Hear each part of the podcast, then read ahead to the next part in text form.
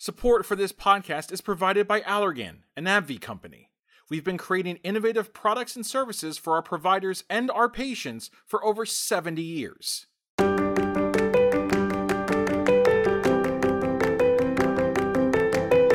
Ocular surface disease. It's complex, chronic, and progressive, but rife with opportunity for the enterprising optometrist. The mission of this podcast is to make this condition more understandable and accessible to those interested in specializing in it. So let's get to the point. Welcome to another episode of the To the Point podcast. My name is Jackie Garlich, and I'm joined by my co host, Leslie O'Dell. We have been able to bring on a lot of great people on this podcast, and today is no different. We are so very happy to have another uh, intrepid Eye Society member with us today, Dr. Adam Ramsey.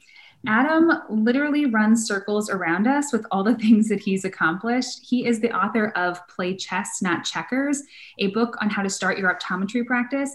He is the owner of Socialite Vision in Florida, and he is the co founder of Black Eye Care Perspective. We're so happy to chat with you today, Adam. Welcome. And actually, Adam, I'm actually thinking I need the Play Chess Not Checkers book immediately. So I'm about nine months into a cold start. So couldn't uh, be better yes. timing for me to talk to you. Perfect timing. And uh, you know, you go you go through everything. And as we're recording this podcast, my office flooded out on Sunday night and shut down this week. So uh, knowing how to open up open an office and also knowing how to rebuild an office, maybe will be part two of uh, my play chess uh, book. But it's the crazy life of private practice, and I love it even with even while I'm sitting in water as I'm recording. Oh uh, and I enjoy it. Oh, I'm so sorry. That's awful. Oh, it, it, it's it's part of life. Now I get I get to remodel after six years. All I wish I did the first time. Always the bright side. I like your attitude. I do. It's fine. Well, um, I'm sorry that that, that happened with the flooding. We wanted to bring you on today to talk about um, a few different things. I mean, you have done a lot of things in the eye care world. And one of the things that we wanted to talk about is um, something that I noticed you do, which is a concierge eye care in terms of a dry eye evaluation. Can you talk about why you started that, how you market that, like what what brought you, what made you want to do that, and um, yeah, just give us a once over. Well, thanks for thanks for the question. Thanks for having me on. Um, concierge medicine is big. I'm in Palm Beach Gardens it is a lot of doctors are switching because of issues with insurance. Um, I'm still currently take uh, vision insurance, but uh, my idea was where is concierge medicine actually and how does it play into eye care and optometry? Um, and my concierge practice doesn't just start just with the dry eye. I actually start from the initial exam. And from that concierge medicine exam, then you pull out the dry eye patients. Um, from, from that, do have a few patients that uh, come to me specifically for the dry eye and want that that total package. But for the most part, we're starting from a complete exam. Think of it as doing every test in the office and then giving a patient a report about every test that you could possibly do, which is takes a long time to do, which is not something you would do on a normal exam. Unless they have glaucoma, why would you do an OCT of the optic nerve? Well, a patient that coming for a concierge medicine exam, they're getting literally every test done on them, and you're going to nitpick um, and that's what that, that's what they're coming to you for to nitpick. They don't want you to gloss over. They want you to explain every detail, explain everything, show me everything. They want to see it. They want the printouts. They want the digital copies. Um, and for that, we take two or three times as long to do the exam, but you charge them two, three, five, six times as much for the exam. Um, and those patients actually are some of my most loyal patients uh, because you're giving them a service that other people can't do um, and other people have not taken the time to do. And some people don't want a 15 and 10 minute exam. Some people want to spend an hour with you and tell you about every single visit they've had at another doctor's office and every single time they saw one flash of light and you to explain what this one flash of light and this one time when I turned my head to the left and I blinked two times, it feels weird. People want to sit down and you know most of us don't want to hear that but the person that's coming in for that concierge medicine exam that's literally what they want and you can give them that, explain that, give them that peace of mind. Um, I've had some of my patients come to me, and you know it's quite a bit of money. So they come to me for year one, and let's say they skip year two, and they go somewhere else year two. I had a patient come back and said, "Dr. Ramsey, I cheated on you." said, What do you mean you cheated on me? She said, I went somewhere else. I don't know what they did, but that's not what you did. I want you to do it again. I was like, But you had an exam like a month ago. Is anything wrong? She says, No, but I have no peace of mind. I have no security in that they even checked for glaucoma.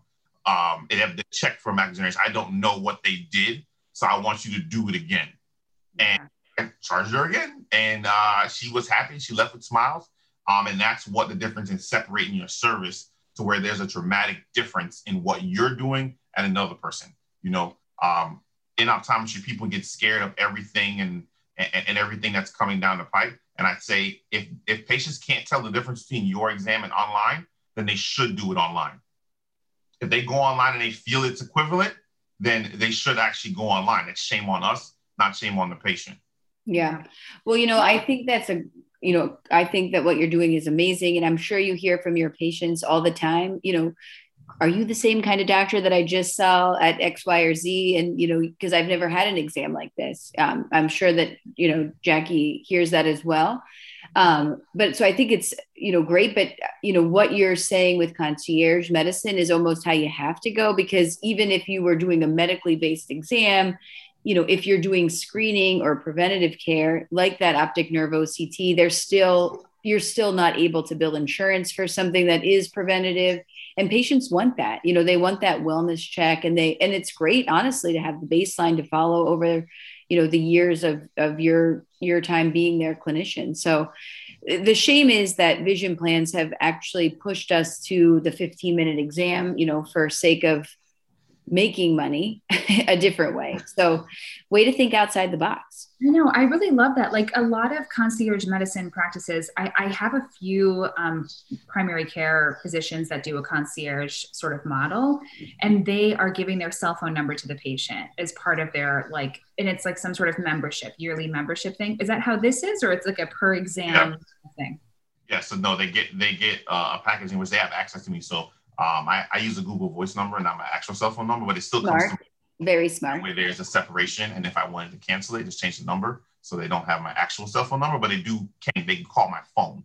Um, but they do get and they can text me pictures of their kids. They're at the park and the beach, and what is this and what is that, and you know I call them back at 11 o'clock at night and tell them this, tell them that, take a picture. We do uh, telemedicine visit if I have to. I come to the office, stuff like that um, that I, you know, don't really always do for other patients and every single patient. Um, and uh, it gives them a little bit more access and more availability to the doctor and more and more connection. Um, and I think it's more about the detail and the explanation more than anything. It's not that other doctors are not checking for glaucoma macular degeneration. It's just that are you telling the patient that you checked it? Until they have a cataract that needs to be removed, do you tell them they even have a cataract? Mm-hmm patients that are 50 and 60, and like you're the first person told me you even had a cataract.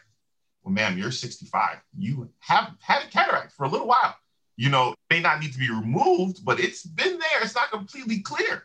Um, so it's just the explanation of what you're looking at and what, what the current state of that patient. And patients really want peace of mind because that's what they're missing from most of the other places. It's like, don't just tell me the day I, I'm diabetic tell me the leading up to it what's going on what are you testing what do i need to look for? Um, that's what the hand holding the patients are looking for and the doctors that are willing to separate themselves are the ones that are going to survive. Otherwise we'll become pharmacy. We'll just be working in a grocery store and we'll be seeing patients and, and burn and churn and that's what it is unless you're going to be you know you're, you're, you're going to be the compounding pharmacy. You're going to be the difference maker. Do something special. Do something unique. Otherwise 10 years from now, optometry will not be the same as it, as it is today. Oh my gosh, in 10 years, I'm going to be working at Whole Foods. I pick Whole Foods though. You guys can take your own grocery store. There's levels. Whole Foods, we call it whole check around here. So I don't actually even have Whole Foods in my town, but if I did, that's where I'd want to be. yeah, it's, it's, um, so, what percent of your patients are choosing that concierge type of approach? So it's more a long 15%. It's not everybody. Yeah. Uh, the 15%. Uh, Ooh, that and, seems like a good number to me. Yeah, yeah. I'm surprised. I mean, yeah. but my office, like I already, everybody has to choose the photo on OCT. So not my non-concierge patients already pay $59 on top of their EyeMed for 100% of the patients. So I see less patients overall than most providers in the area, but I still do some handholding. I still do some other things with people that don't choose to do the full package, but at least doing something mm-hmm. um, uh, there. So that does uh, that does help my practice uh, a lot. And so here's it. So so they have this monthly. I'm so curious about this. It's like such a great idea. I really don't think many people. I don't know anyone that's doing this and I care, but I'm sure there there are others. But is they, they pay this monthly or no? Is it a monthly or is it a yearly? annual fee? So I just charge. I I charge five ninety nine for the eye exam, in which they get the eye exam. They can do contacts under that. A lot of them are contact lens patients, so that's including a contact lens eval. Um, and then they can um, and then we do a dry eye workup within that as well. Um, some of the patients have macular degeneration, some patients have glaucoma, some patients have different things. Um, so it, or some of them have none of the above, and they have a parent or a spouse or a brother or sibling that has those those, those things. If they have a, a, a, disease that I can bill for, some of them I don't necessarily need that because I can bill for it, um, but a lot of them don't have uh, anything that I can necessarily build to do the mm-hmm. extreme Got it. Okay. And so then if someone can, someone can really just find you and say, I want a really in-depth concierge dry eye evaluation also, like they don't have to do the whole, they don't necessarily come to you for their primary care exam, but they could come to you for just this dry eye evaluation. And it's the oh. same thing, like you're doing the, all of the testing that you have in your office. Yeah. Every, every machine I got, and I got a lot of machines in my little small office, all the reps, they sucker me in every every every show, so I have everything. You're a tech um, guy. I like it. Yeah. Uh, yeah. For, uh, where my office is, I have a lot of ophthalmology around me. So Bascom Palmer, I'm the closest office to Bascom Palmer. So I literally have everything around me. So most of my patients actually see an ophthalmologist and see me at the same time. So they uh, actually, some of my patients do both um, and see see both of us, and they come to see me two, three times a year, and they see them, and that is the visit for the day. They dress up to come see me, so we have a good time. okay, so speaking of all the tech that you have in your office, you have NeuroLens. Yes, mm-hmm. is, that, is, that new to your office? Like, did you just get yes. that recently? I got it a couple months ago. I was the eighth office to get the NeuroLens two device, the second one. Eighth office. Ooh, I don't know anything about the new one. You'll have to tell me. Yeah, that's so the, the newer one, right? The newer one is smaller, so it's quite a bit smaller. It's okay. the size of like, let's say, an Oculus Easy Field C a small uh, okay. think of a think of like an auto refractor, like that size, instead of the other one was like a visual field machine. Yeah. Mm-hmm. It's too big for my office. So that's why I didn't pull the trigger previously.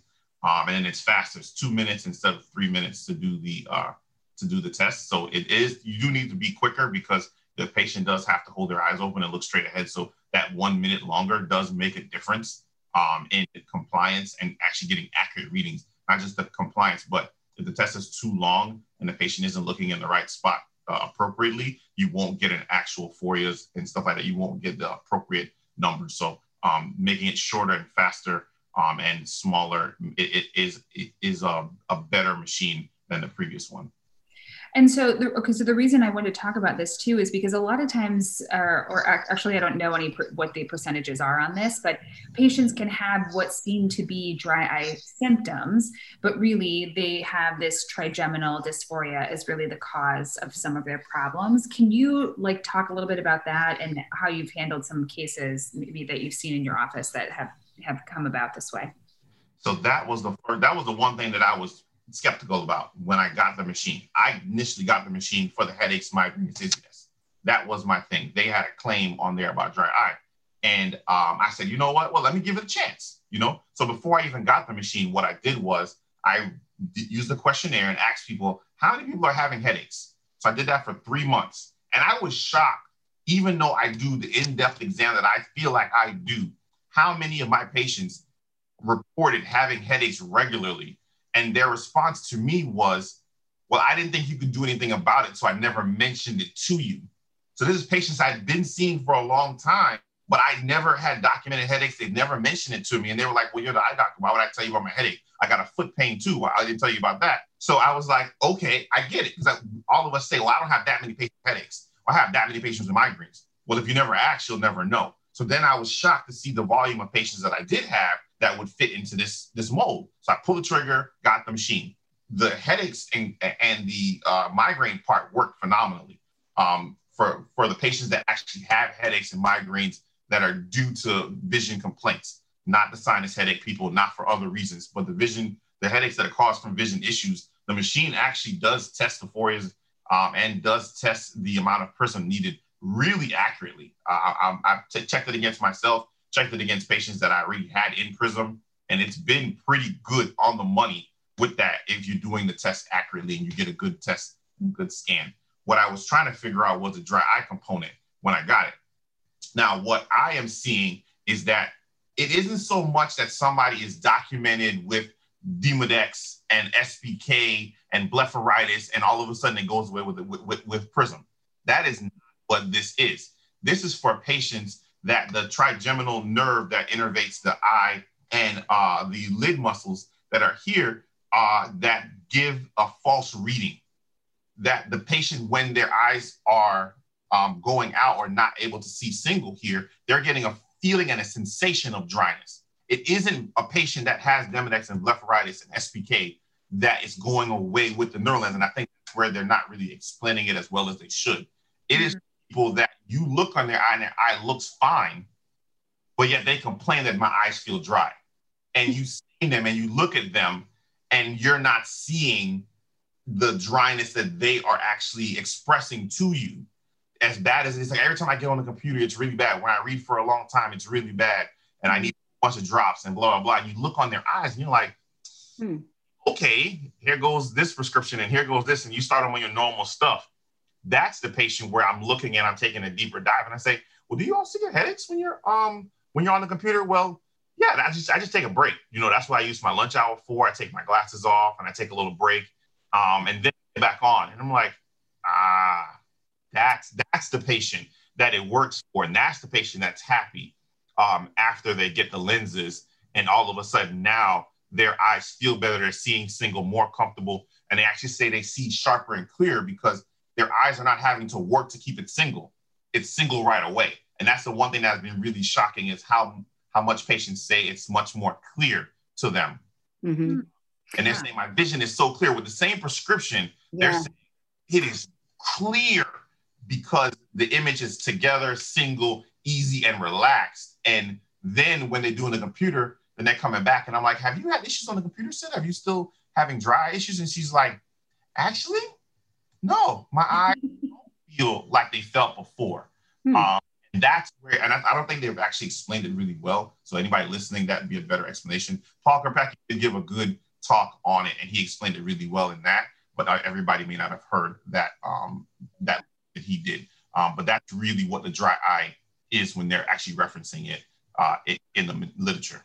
It's like so, thinking about oh, symptoms that like outweigh the signs, basically. So like you see this patient who looks really good, but they're very they complain a lot about symptoms. That's when you sort of think about, okay, let's get a cover test going on this patient and see what we see here. Um, I was also reading about this in, in terms of like I think that can be an easy thing to sort of miss on initial presentation. You think, oh, okay, maybe they've spent several hours and I'm seeing them in the morning, and maybe they do look worse in the afternoon. And then you maybe try a treatment or a therapy. But I, I was reading somewhere that it's like your your clue is like if you end up trying a steroid on this patient and this patient isn't really improving, that that's when you sort of think like, okay, you, you've missed something. Let's check, you know, ocular alignment and see how we're doing there. Um, well, I'm curious with your patients, um, do they actually use the word dryness or do they use other words that describe the way their eyes feel?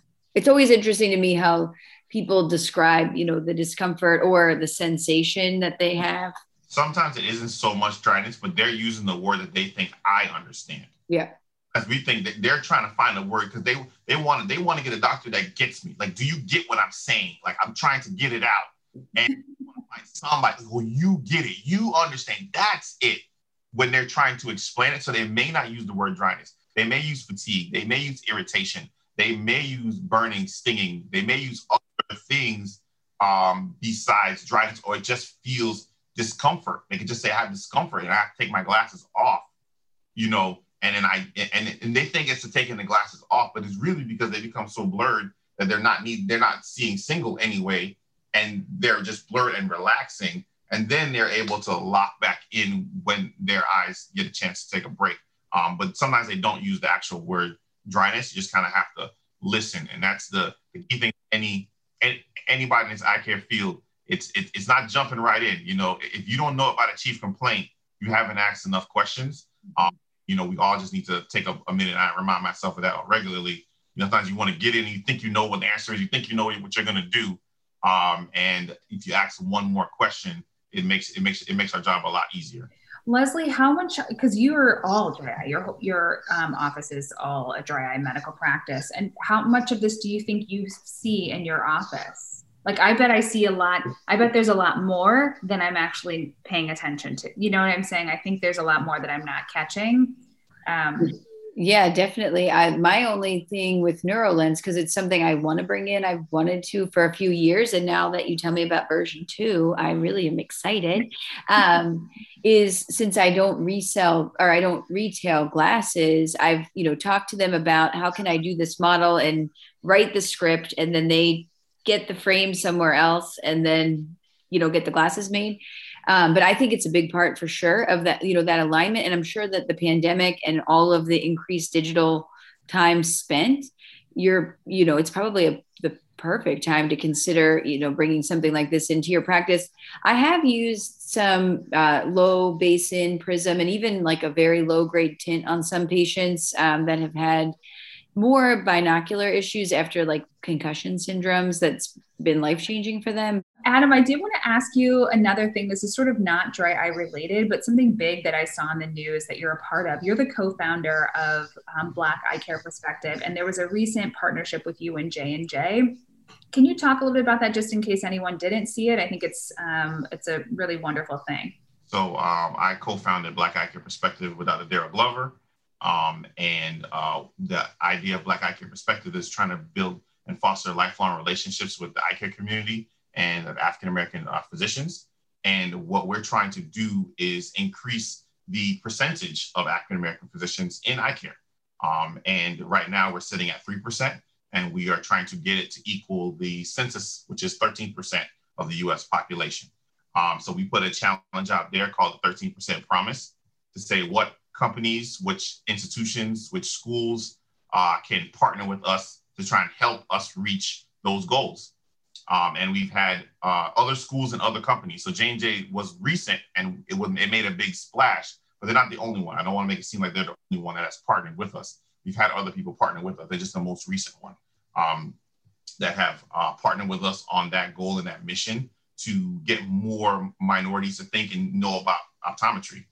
Um, and the 13% promise is trying to get more uh, minority KOLs and more minorities on the boards of AOA and ASCO and your local associations. And for J&J and all that stuff, when you look there, there isn't a lot of diversity in most of those companies. Let's just be honest. So what we're saying is, okay, we need to have more people coming out of optometry school so that they can fill those positions. Because I can't just go to those companies and say, why don't you have my, more, my minorities, but they don't have enough minorities that qualify or that can get into those positions. So you have to create a pipeline. Um, and J&J is partnering with us, so they're sponsoring our pre-optometry club. So we're the first uh, organization to have a nationwide pre-optometry club. There are pre-optometry clubs in some schools, but not every school has enough students in, interested in, in, optometry to, to qualify to have a, a club of their own. So we're, we're saying no matter what school you're at, you can come to our pre-optometry club and we can get you plugged in and with like-minded individuals and other students that may be, you may be in Arkansas or Alaska or New York or whatever, and you think you're alone. And we say you're not alone. There's somebody else likes optometry just as much as you do. Um, and we can partner and, and plug them in. So we're showing them different aspects of optometry because I don't know if, about you guys, but when I was in optometry school, all I knew was we're going to graduate and do eye exams. They told me I should probably do private practice. We heard, I learned a little bit about vision therapy, but I never knew about industry. I never knew about anything about KOLs. I never knew nothing about a medical science liaison. I never knew about any other thing that I could do with an optometry degree besides do eye exams. So there are a lot of students out there that maybe would be interested in optometry if they thought about it or saw the breadth of what things you could actually do with an optometry degree. And we're showing them all of those things. You can go and design contact lenses when you come out, but nobody, you know, so you might get a science person that will go through the optometry uh, route to get to the same point that they went another way to get there. So that's what we're really doing is exposing them. So we have a, an event, we do it um, every October called Impact HBCU, where we're, We put together a whole bunch of people, a great panel uh, to uh, to highlight the profession of optometry all across the the, the globe. Um, we get people to log in from different continents all around the U.S. Um, and then we plug them into our pre-optometry club, and then we get them into optometry school. Last year we had 30 out of 35 of the students that applied to optometry school that went through our program got in and accepted. And almost all of them got scholarship money from us and from other organizations to actually help along the way. And we partner with ASCO, we partner with AOA, we partner with a lot of people to uh, make that make that happen. So we've been really excited.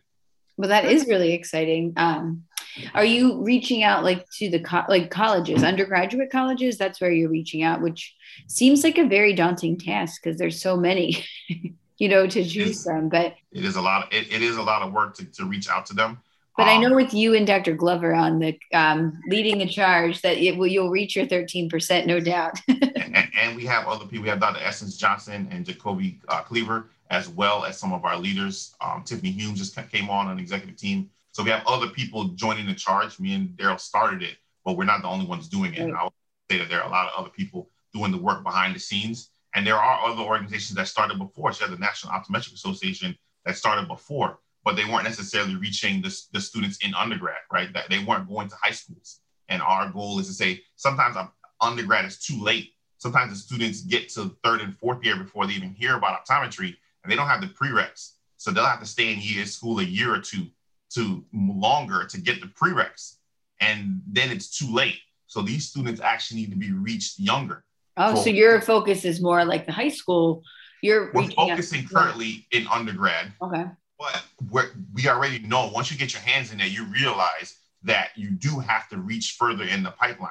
The mm-hmm. issue is most people that give funding, most people that support an organization want to see more immediate results.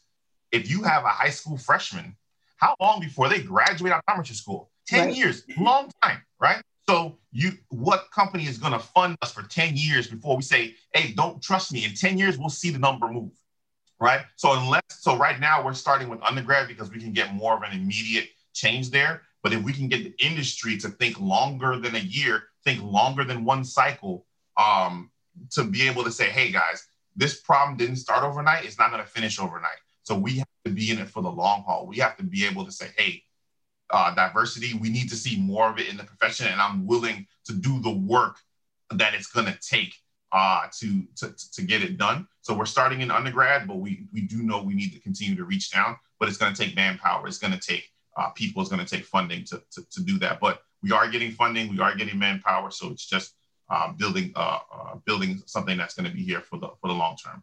That's great, Adam. I'm so proud of you. You and Darryl. Way to go. Good job, guys. Thank you. We're, we're, we're trying. We appreciate it. Adam, thanks so much for joining us on the podcast. This was like great to talk to you, to um, learn more about your experience, even with NeuroLens. Leslie and I do not have any experience with it. So thanks for sharing all of your knowledge. And I am probably going to send you a text later with more questions about the uh, concierge um, dry eye. No problem. no problem. I'm, I'm here. Anybody wants to reach out to me, you can find me. You can find me on Facebook, Instagram, Google, Yelp, uh, uh, LinkedIn uh, you, are not looking hard enough. Uh, I'd love to talk to anybody about anything. Or maybe the internet was down. if you can't find Dr. Ramsey online, maybe the internet is broken. Maybe. There you go. It's broken. It's broken. All right. Thanks for having me.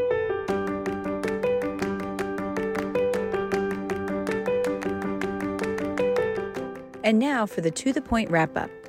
When thinking about your practice and building your dry eye practice, think about a couple things. Concierge Medicine offers a great way to bypass vision plans and medical insurance and offer your patients the very best in care. NeuroLens helps to uncover focusing issues that sometimes could be misdiagnosed or misconstrued as dry eye by your patients. When you see things that don't add up, be the change. I challenge you, just like Dr. Ramsey, to see what might be lacking in eye care and be the change, whether it's through his movement with black eye care or something that you see that just doesn't seem right.